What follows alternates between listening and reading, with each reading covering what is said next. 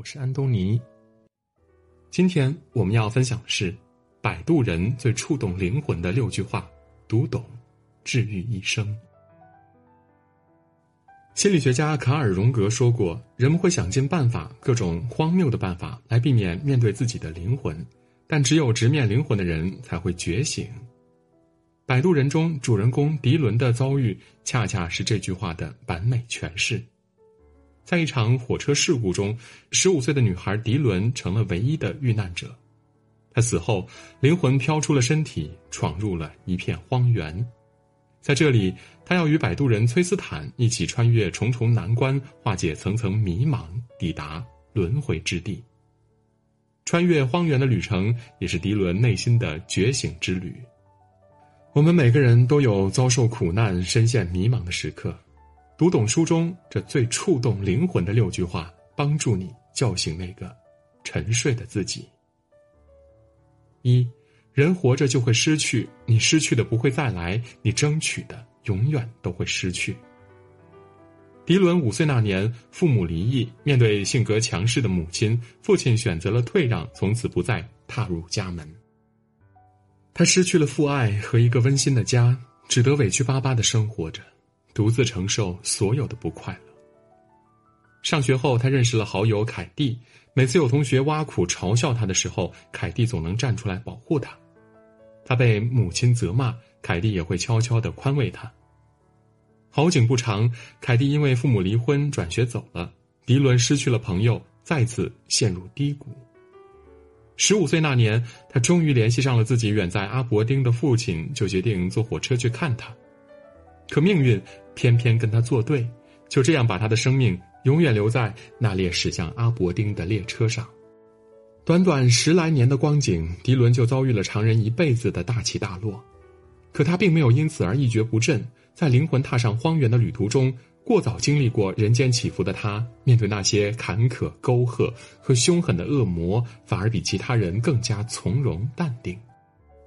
作家白先勇曾说：“拥有的从来都是侥幸，无常才是人生的常态。”所有成熟都是从失去开始的。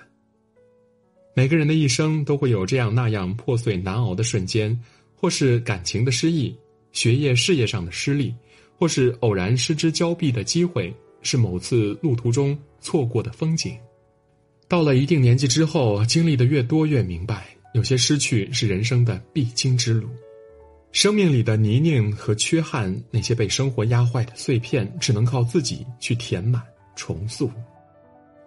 我们总会失去无忧无虑的生活，失去往日的轻松快乐，可也从中收获勇气和力量，踏上了成长的第一步。二，每一个灵魂都是独特的，都有各自的美德和过错。崔斯坦曾给迪伦讲过一个故事，他上一个摆渡的人叫乔纳斯，是二战时的德国纳粹士兵，还在臭名昭著的波兰集中营做看守。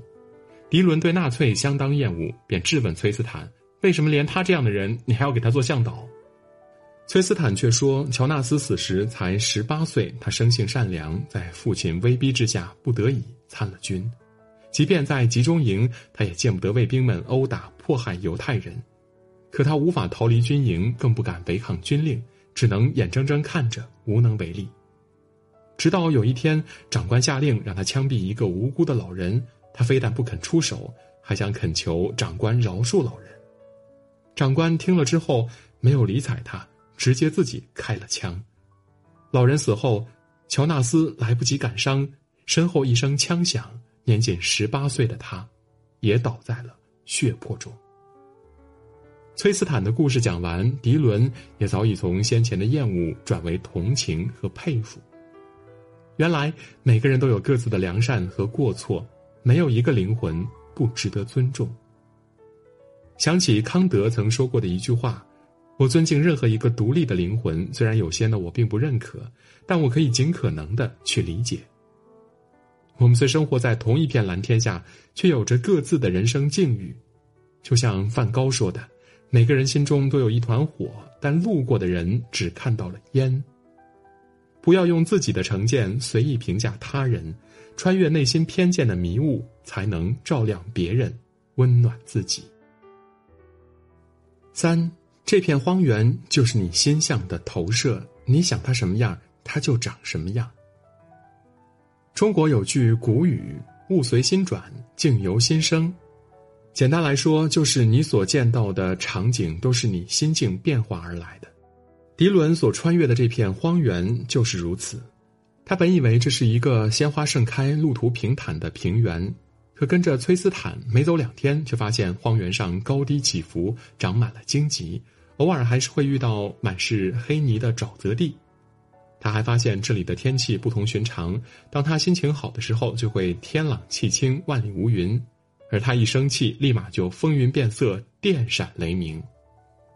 迪伦一度埋怨崔斯坦带他来这么一个鬼地方。后来他才知道，每一位灵魂所要走的路都是根据他们自己的想法而化成的。其实，小说中看似离奇的荒原，何尝不是我们当下的世界呢？正如心理学中的投射效应说的，就是所有的外在都是我们内心的投射和倒影。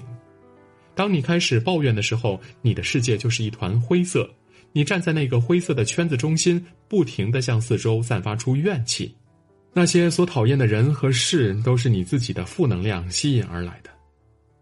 塞缪尔说过：“世界如一面镜子，皱眉视之，他也皱眉看你；笑着对他，他也笑着看你。”当你改变自己的心态和姿态，不心生气馁，不怨天尤人，你的好运自然会纷至沓来。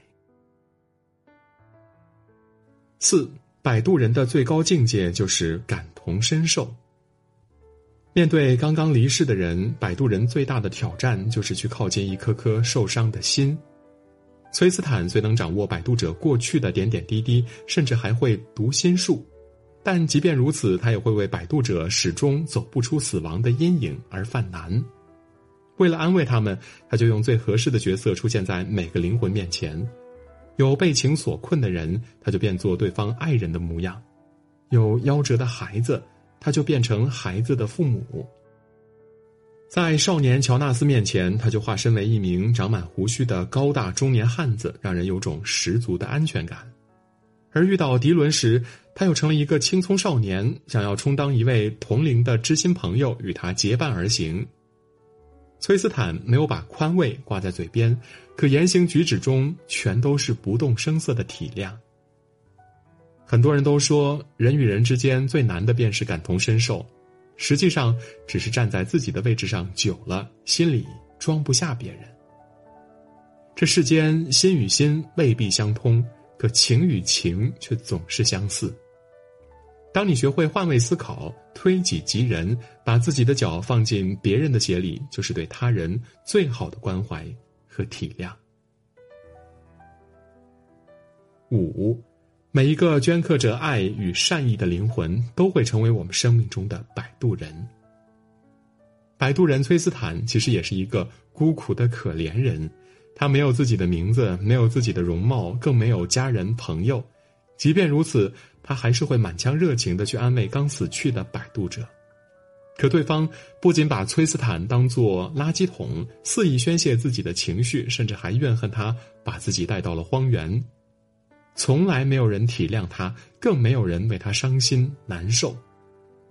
只有迪伦向他投来善意的目光。得知摆渡人的秘密后，迪伦不但向他道了歉，还伸手抚慰他。崔斯坦的心里很是感动。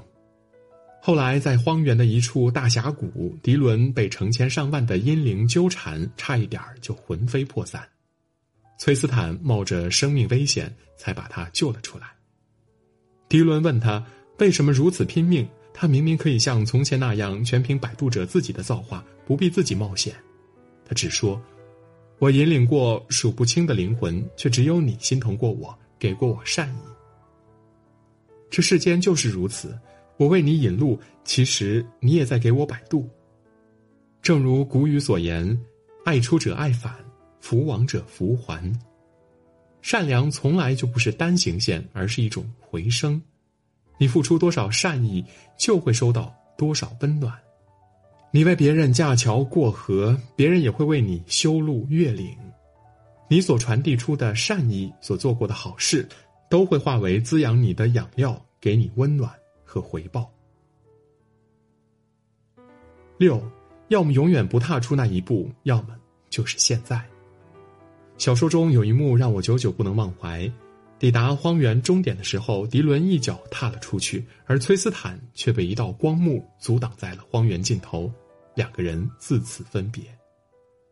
当迪伦到了新世界，才发现这里的人灵魂不灭，好似活在天堂。唯独遗憾的是，这里没有崔斯坦。几经周折，他终于找到了一个活了几个世纪的老妇人。从老妇人的口中，迪伦得到了返回荒原的秘密：只要推开任何一扇门，都能够回去。但对方还说，已经有过很多人来请教他返回荒原的秘诀，可没有一个人成功的。因为回去不只是重生，还极有可能灰飞烟灭。而在新世界里，不仅能够长生不死，还可以享受生前没有的物质生活。可迪伦明知道荒原上的阴灵会要了他的命，他还是铁了心的去找崔斯坦。少年乔纳斯还想劝他再考虑考虑，可他却头也不回的推开一扇门，一脚踏入了荒原。听过一句话。有的机会失去了就再也没有了，所以等待和犹豫才是这个世界上最无情的杀手。就像老妇人那样，尽管她深爱着自己的丈夫，但还是在等待中熄灭了心中的火花。即便知道丈夫被荒原的阴灵纠缠，她也没有勇气跨过那道门。茨威格在《人类群星闪耀时》中写道：“当改变命运的时刻降临，犹豫就会败北。”人生是走出来的，只有先迈出第一步，才有调整方向的可能。与其因错失良机而抱憾终生，不如把握当下，给自己一个机会，少留一点遗憾。英国《卫报》曾评价《摆渡人》，这是一本教你学会如何去爱的伟大作品。不要忽略人生中每一个让你意想不到的时刻，那是你的灵魂摆渡人在向你告密。你在生命中充满善意的一言一行，都是一次自我救赎。它或许是你人生至暗时刻的一次伸手，或许是你千头万绪时的一根线头。就像作者克莱尔在书中的提问：如果命运是一条孤独的河流，谁会是你的灵魂摆渡人？千帆过尽，我们总会明白，每个人的崔斯坦其实都是自己。生活能渡的，都是愿意自渡的人。点个再看吧，与朋友们共勉。